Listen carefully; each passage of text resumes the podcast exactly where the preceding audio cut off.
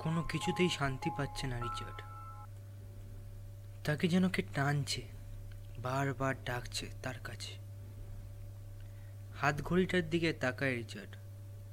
এখন সেখানে রাত বারোটা বাজে। দু ঘণ্টা হয়ে গেল তারা ডিনার করে নিয়েছে। জেমস ঘুমিয়েও পড়েছে এতক্ষণ। কিন্তু তার আর ঘুম আসছে না। মনে হচ্ছে দোকানে একবার যেতেই হবে। মন্ত্রমুগ্ধের মতো খাট থেকে উঠে একটি জামা জড়িয়ে বেরিয়ে পড়ে সে। সে যেন ভুলে গেছে জেমসের কথা, তার বাড়ির কথা। তার যেন এখন একটি সম্বল, সেই পুতুলটা।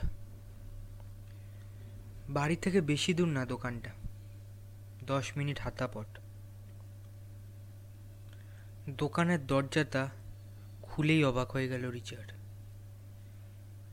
এই জিনিসটা তো সে কখনো লক্ষ্যই করেনি।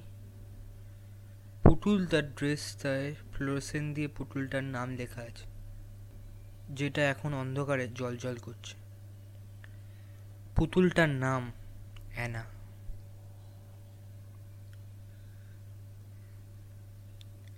পুতুলটা সারানোর জিনিসপত্রগুলো বের করতে যায় সে। আমাকে একটু সাহায্য করবেন, প্লিজ? খুব অসুবিধায় পড়েছি। আওয়াজটা শুনে হঠাৎ সম্বিত ফেরে রিচার্ডের। আওয়াজটা আসছে পুতুলটার থেকেই। কেন সে ভয় পেল না, সে নিজেও জানে না। সাহায্য ফাহায্য তো পরের কথা। আগে বলুন, কে তুমি? আলোটা নিভিয়ে দিন, প্লিজ। না হলে খুব ভয় লাগবে। কেন? চোখে কি কোনো প্রবলেম আছে নাকি আপনার? আর ভয়ই বা লাগতে যাবে কেন? আমার ভয় না, আপনার ভয় লাগবে। আসলে আমার চোখের মণিগুলো খুলে পড়ে গেছে তো, তাই। সে তো জানি। এবার পুতুলটা আস্তে আস্তে দাঁড়াল, কিংবা দাঁড়ানোর চেষ্টা করছে। রিচার্ড লক্ষ্য করে, মাথার ফাটাটা আরও বেড়েছে, যেন কোথাও ঘষে লেগে আরও চিড়ে গেছে। মাথা নামিয়ে নেয় পুতুলটা। তারপর বলে, আমার মাথাটা না চিড়ে গেছে। সেলাই না করলে ফাটাটা আরও বেড়ে যাবে। কিন্তু তুমি কথা বলছো কীভাবে? ধীরে ধীরে মাথা নাড়ায় পুতুলটা। তার অন্ধকার চোখের কুটুরগুলিতে কোনো একটি অভিব্যক্তি খেলে যায়। সেটা তো জানি না। অনেক কাল আগে একটা টিভি সিরিয়াল দেখেছিল রিচার্ড, যেখানে পুতুল জীবন্ত হয়ে ওঠে। চোখের সামনে না দেখলে এ জিনিস বিশ্বাসই করা যায় না। তার মনে হলো জেগে জেগে স্বপ্ন দেখছে সে। কিন্তু তার তো একবারও মনে হচ্ছে না সে স্বপ্ন দেখছে। পুতুলটার উপর থেকে নিচে অবধি দেখেল রিচার্ড। তার সাথে মায়াও লাগছে তার প্রতি। হয়তো হতে পারে কোনো বিদেহী আত্মা উপায় না পেয়ে ঢুক, ঢুকতে হয়েছে এই পুতুলটার শরীরে। এমনিতে পুতুলটাকে দেখে খারাপ নয়। ছিপছিপে শরীর, কথা বলার সম্মত, কথা বলার সময় ঠোঁটগুলো কেঁপে উঠছে। শুধু চোখের কোটরগুলি খালি বলে কেমন ভুতুরে দেখাচ্ছে তাকে। আগে চোখগুলো লাগাতে হবে, নইলে আপনি ভয় পাবেন। রিচার্ড লক্ষ্য করল, বড় বড় নিঃশ্বাস ফেলছে পুতুলটা। সে এক প্রকার জিজ্ঞাসা করে বসল। আচ্ছা তোমার ভেতরে যন্ত্রপাতি আছে নাকি? কি যন্ত্রপাতি? যেমন হার্ট লাংস কিডনি আরও যা যা লাগে। না হার্ট থাকলে সেই দেহের মধ্যে থাকতে পারতাম না আমি। তাও হার্ট না থাকা সব দেহেই যে আমি থাকতে পারি সেরকমও না। তাহলে নিঃশ্বাস নিচ্ছ কীভাবে হ্যাঁ তা না হলে সেটা খুব খারাপ দেখায়। এতক্ষণ পর উত্তেজনাটা কাটিয়ে রিচার্ড এর হাসি পেল। সে মুখ ফিরিয়ে অন্যদিকে তাকিয়ে বলতে লাগল, তা অত স্বাভাবিক করতে হবে না, নিঃশ্বাস বন্ধ করো।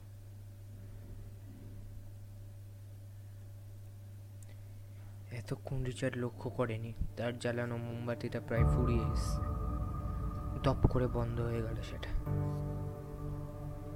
একটা অদ্ভুত অনুভূতি এবার জাগিয়ে বসল তাকে। সে বাদেও ঘরে আরেকজন আছে, কিন্তু তার নিঃশ্বাসও শুনতে পাচ্ছে না সে। সামনে হাত বাড়িয়ে পুতুলটাকে ধরতে গেল সে। কিন্তু যেখানে পুতুলটা ছিল, এখন সেখানে কিছুই নেই। কোথায় গেলে বলে আশপাশ উদ্ভ্রান্তের মতো হাত ছুটতে লাগল সে। ঠিক তখনই ঘাড়ের কাছে একটি নিঃশ্বাস পেল সে ঘুরে পেছনে তাকাতেই পেছন থেকে আওয়াজ এলো। ঠিক এই জন্যেই নিঃশ্বাস নিচ্ছিলাম। কোথায় গেছিলে তুমি? দেশলাইয়ের বাক্সটা আনতে, বলে দেশলাইয়ের বাক্সটা এগিয়ে দেয় না একটা নরম ছোট হাতের ছোঁয়া পায় সে। তাড়াতাড়ি ম্যাচেসটা নিয়ে একটি নতুন মোমবাতি জ্বালালো সে। আবার পুতুলটাকে দেখে, দেখতে পেল রিচার্ড। মাথা নিচু করে চোখ দেখে দাঁড়িয়ে আছে সে। আমার চোখগুলো দেবে, আমি নিজেই লাগিয়ে নিতে পারব। একটি করুণ স্বর ভেসে আসলো পুতুলটা থেকে। হয়তো অন্য কেউ চোখ লাগিয়ে দিচ্ছে বলে সংকোচ সংকোচ বোধ হচ্ছে তার। অত কাজ করতে হবে না আমি এই লাগিয়ে দিচ্ছি। বলে পেছনের টেবিলে রাখা দুটো চোখ তুলে নিল সে। তারপর আধ ঘণ্টা পরিশ্রমের পরে পুতুলটার সামনে একটি আয়না এনে দিল। দেখো তো এবার কেমন লাগছে। তার চোখের অন্ধকারে দুটো কোতরের জায়গায় ঝলমল করছে এখন দুটো উজ্জ্বল নীল চোখ। চোখের ঠিক উপরেই টানা টানা করে আঁকা চোখের পাতা। মসৃণ মুখটা আলোতে ঝলমল করে উঠছে। দুজনে একটু একটু করে এবার কাছে এসে দাঁড়াল। নিষ্প্রাণ দুটো মনি অথচ কি অস্থির প্রাণের স্পন্দন ছড়িয়ে পড়ছে সেখান থেকে। রিচার্ড অবাক হয়ে তাকিয়ে রইল সেদিকে। একদম পারফেক্ট বলে উঠল পুতুলটা। খুব ছোটবেলায় চাইল্ডস প্লে বলে একটি সিনেমা দেখেছিল সে।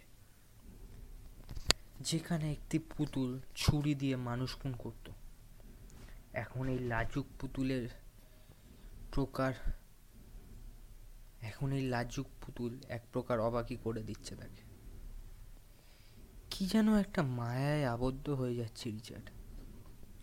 তার আর ইচ্ছে করছে না বাড়ি ফিরতে। সেখানে যে তার জন্য ছেলে আছে, সেই ব্যাপারে এক প্রকার মাথায় ঘামাচ্ছে না সে। মোমবাতির আলোটা তার আর এক প্রকার দরকার হবে না। বাইরে থেকে এক ফালি চাঁদের আলো এসে পড়েছে।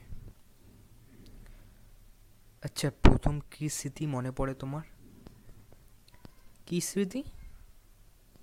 ধরো, চোখ খোলার পরে কি দেখলে? অ্যানা কিছুক্ষণ কিছু মনে করার চেষ্টা করল। তারপর বলল, প্রথমে সব অন্ধকার। যেন একটা বাক্সের ভেতরে শুয়ে আছি। তারপর মনে হলো, একটু একটু নড়ছে বাক্সটা। তারপর তুমি আমায় বার করে এখানে বসালে? তার আগে কিছু মনে পড়ে না। না। সত্যি বলছো? উত্তর না দিয়ে জানলার সামনে এগিয়ে যায় না জানলার বাইরে তাকিয়ে জিজ্ঞেস করে আচ্ছা তোমার বাড়ি কোথায়? বাড়িটা সত্যি এখান থেকে দেখা যায়। তার দোকানের চারপাশে এক, একতলার বেশি বাড়ি ওঠেনি। ফলে অনেকটা দূর অবধি দেখা যায়। একটি বিশেষ দিক লক্ষ্য করে বলল, ওই যে, ওইখানে। ও, বলল অ্যানা। তার চকচকে চামড়ায় এখন রূপালি আলো এসে পড়েছে। নীলছে চোখের মণিগুলো কেঁপে উঠছে মাঝে মাঝে। সুতো এখানে আছে আর সুচ ওখানে, বলে রিচার্ড। বিভিন্ন পুতুল ঠিক করার সুবাদে তার কাছে অনেক ধরনের সূচি আছে। সরু নয়, মোটা সূচ লাগবে। নিজে করতে পারবে না আমি করে দেব। না না, আমি নিজেই করে নেব। একটু লজ্জা পেয়ে বলল মেয়েটি। আর যদি ব্যথা লাগে? যার প্রাণ নেই, তার আবার ব্যথা লাগে নাকি? সুতোটা পরিয়ে দেবে? আর আমার একটা প্রশ্ন আছে। আচ্ছা আচ্ছা যখন জানতে পারলে বাক্সের মধ্যে আছো, চেঁচামেচি করনি কেন? আর আমি যখন খুললাম বাক্সটা, তখনও তো কোনো কথা বলল না। আমি বুঝতে পারিনি বলে পুতুলটা এগিয়ে আসলো রিচার্জের দিকে। তারপর হাতের দিকে দেখিয়ে বলল, সুতো পরানো হয়ে গেছে? হ্যাঁ। বলে সুতো আর সুচটা দিয়ে দিল। একবার বাইরে থেকে ঘুরে আসে যাক।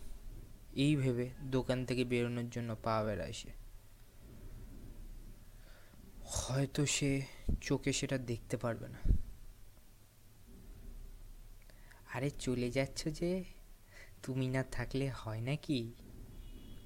রিচার্ড একটু অবাক হয়ে যায়। কেন? এই তো বললে তুমি নিজেই সেলাই করে নেবে।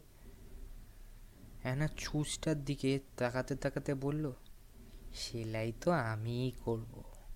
কিন্তু নিজেকে করব তো বলিনি। রিচার্ড, কিছু বলার আগেই অ্যানা লিখলিকে হাতে ঝলমল করে উঠল একটি ছুরির ফলা। পর মুহূর্তে রিচার্ডের হৃৎপিণ্ডের ঠিক উপরে বসে গেল সেটা। রক্তের ফিনকি বেরিয়ে গেল সেখান থেকে। আতঙ্ক আর যন্ত্রণার মাঝেও কিছুক্ষণ আগেও মেয়েটার এই বলা কথা মনে পড়ে গেল রিচার্ডের। হাত থাকলে সেই দেহের মধ্যে থাকতে পারতাম না আমি। আর তার সাথে আর একটা জিনিস এটা এতক্ষণ সে ভাবেনি কেন? অ্যানার পার্সেলের অ্যাড্রেস আর আজকের খবরের ফ্রন্ট পেজের দুর্ঘটনার অ্যাড্রেস। সে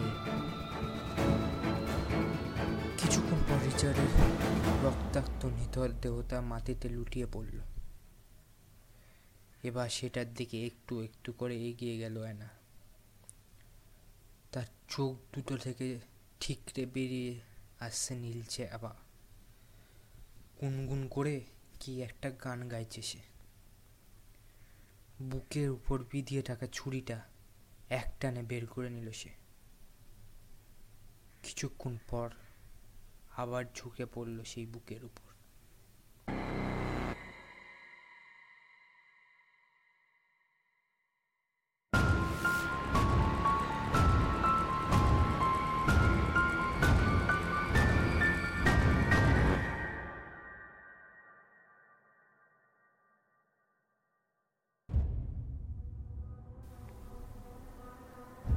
বাবা আজ দোকান যাওনি? সকালে উঠে প্রশ্ন করল জেমস। তার বাবা যেন আজ দম বন্ধ করে শুয়ে আছে। উঠে চোখ কচলাতে কচলাতে সে বলে, না জেমস, আমি আর দোকানে যাব না। বাবার এই কথাটা শুনে অদ্ভুত লাগে জেমসের। বাবা, তোমার বুকে এটা কি হয়েছে? বুকের ঠিক মাঝখানে দুটো কাপড় বাঁধা রেখে কিছু না বেটা। বলে ছোট্ট একটা হাসি দেয় নিচে।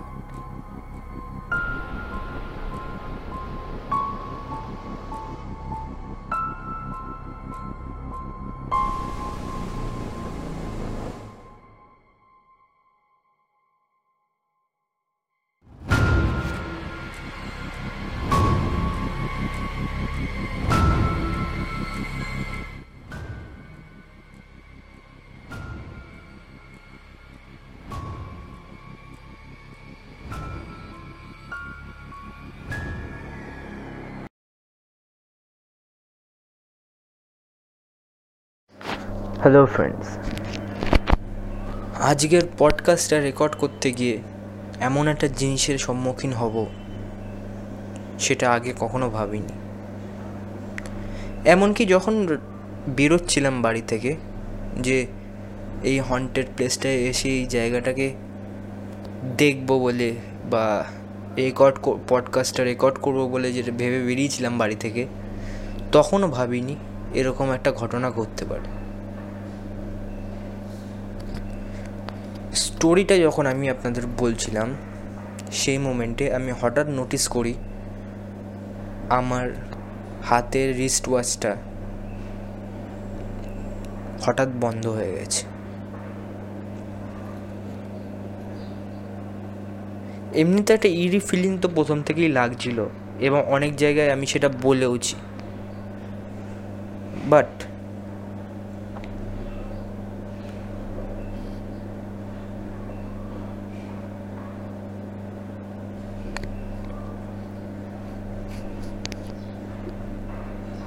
বাট গল্পটা যখন মোটামুটি শেষ হয়ে আসছিল, হঠাৎ লক্ষ্য করলাম শুধুমাত্র আমার রিস্ট ওয়াচ না।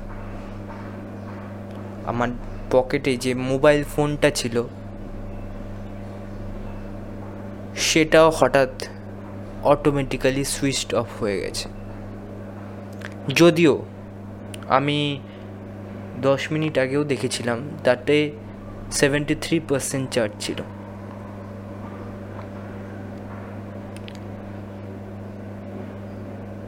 সরি ফ্রেন্ডস গল্পের শেষ ভাগটা মানে পডকাস্টের শেষ ভাগটা, যেখানে আমি বলব আপনাদের এই বাড়িটার সম্বন্ধে, সেটা আমি বাড়ির ভেতর থেকে করতে পারলাম না।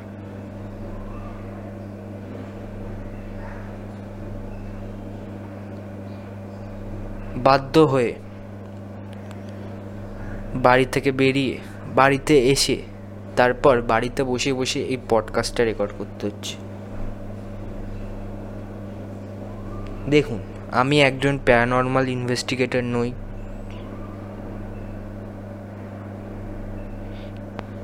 কিংবা তাদের মতনও কেউ না, আমি একটা নর্মাল পার্সন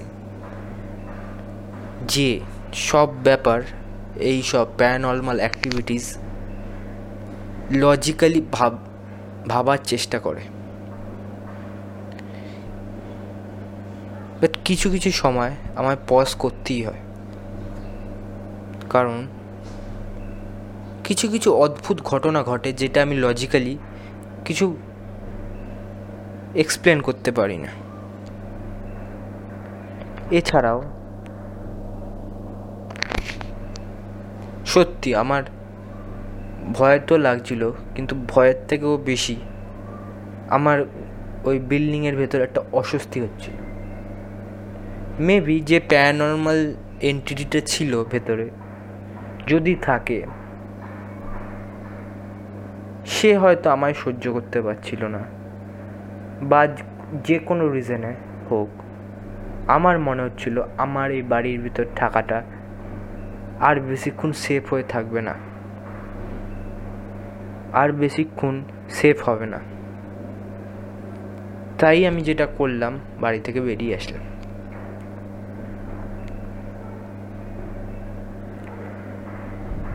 তো, এবার বাড়ির ব্যাপারে বলা যাক।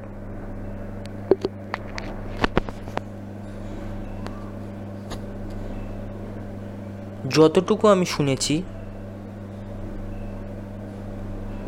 আজ থেকে পাঁচ ছ বছর আগেও এই ক্লিনিকটা চলতো। বাট, কোনো একটা কারণে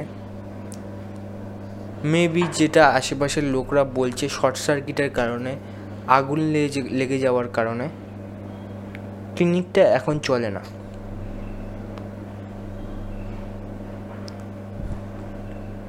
কিন্তু তারপর থেকে ঘটতে থাকে কিছু অদ্ভুত ঘটনা। তখনও পর্যন্ত ক্লিনিকটা পুরোপুরি বন্ধ হয়নি।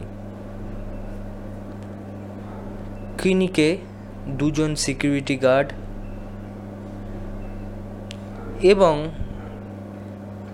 একটা লোক ছিল সব কিছু দেখভাল করার জন্য।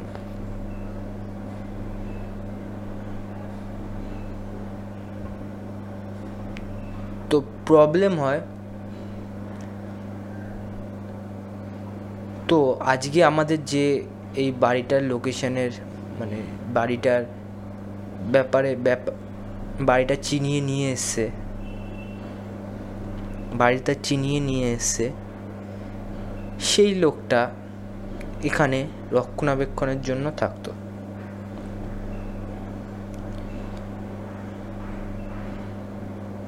সে একদিন মেবি তার খাওয়ার সময় হঠাৎ শুনতে পায় বাইরে থেকে কিছু লোক চেঁচাচ্ছে যে ক্লিনিকে নাকি আগুন লেগেছে।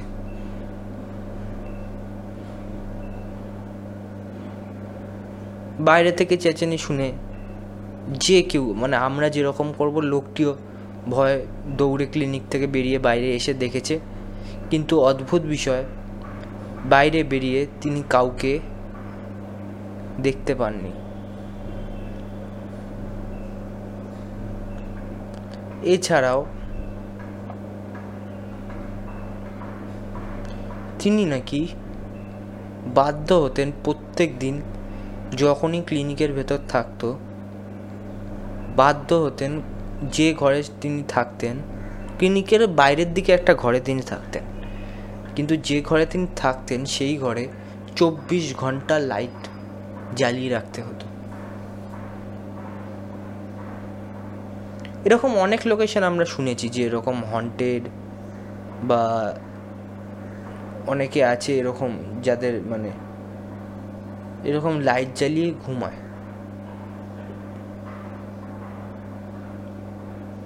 অনেক সময় এটা অন্ধবিশ্বাসের কারণেও হতে পারে, কারণ একটা ফাঁকা ক্লিনিক কেউ নেই, শুনশান জায়গা। মানুষের মধ্যে নর্মালি একটা ভয় চলে আসে। কিন্তু ব্যাপারটা যখন এরকম হয় যে আমি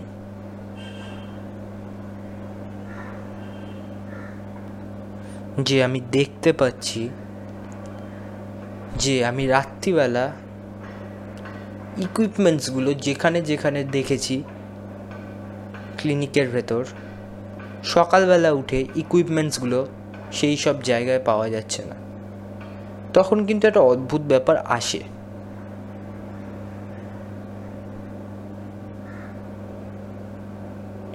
কিছুদিন পর এই ব্যাপারটা আরও অদ্ভুত হতে থাকে। কারণ কিছুদিন পর ব্যাপারটা আরও অদ্ভুত হতে থাকে। যেদিন তিনি তার মতে, যেদিন সে শুয়েছিল একটা ঘরে এবং সকালবেলা উঠে দেখেন, সে শুয়ে আছে ছাদে।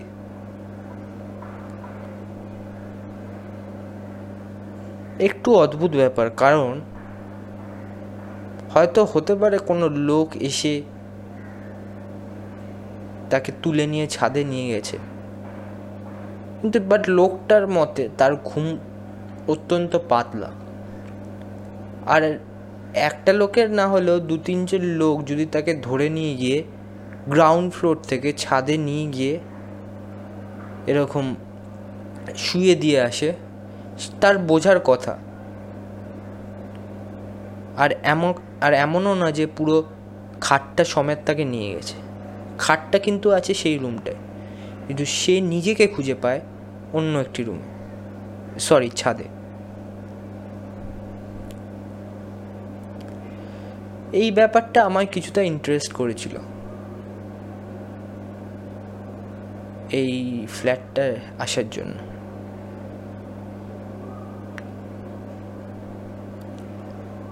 যাই হোক, আর যেটা বলেছিলাম সরি বন্ধুরা। এইটা আমাদের স্কোপের জায়গাটার লোকেশন বা ক্লিনিকটার নাম নামটা বলে দেওয়া ঠিক হবে না। কারণ অনাবশ্যক ভীতি তৈরি করা আমাদের কাজ নয়। তো বন্ধুর দেখা হবে আরেকটি এপিসোডে আর একটা নতুন পডকাস্ট নিয়ে আসব। ঠিক রাত বারোটার পরে। Thank you good bye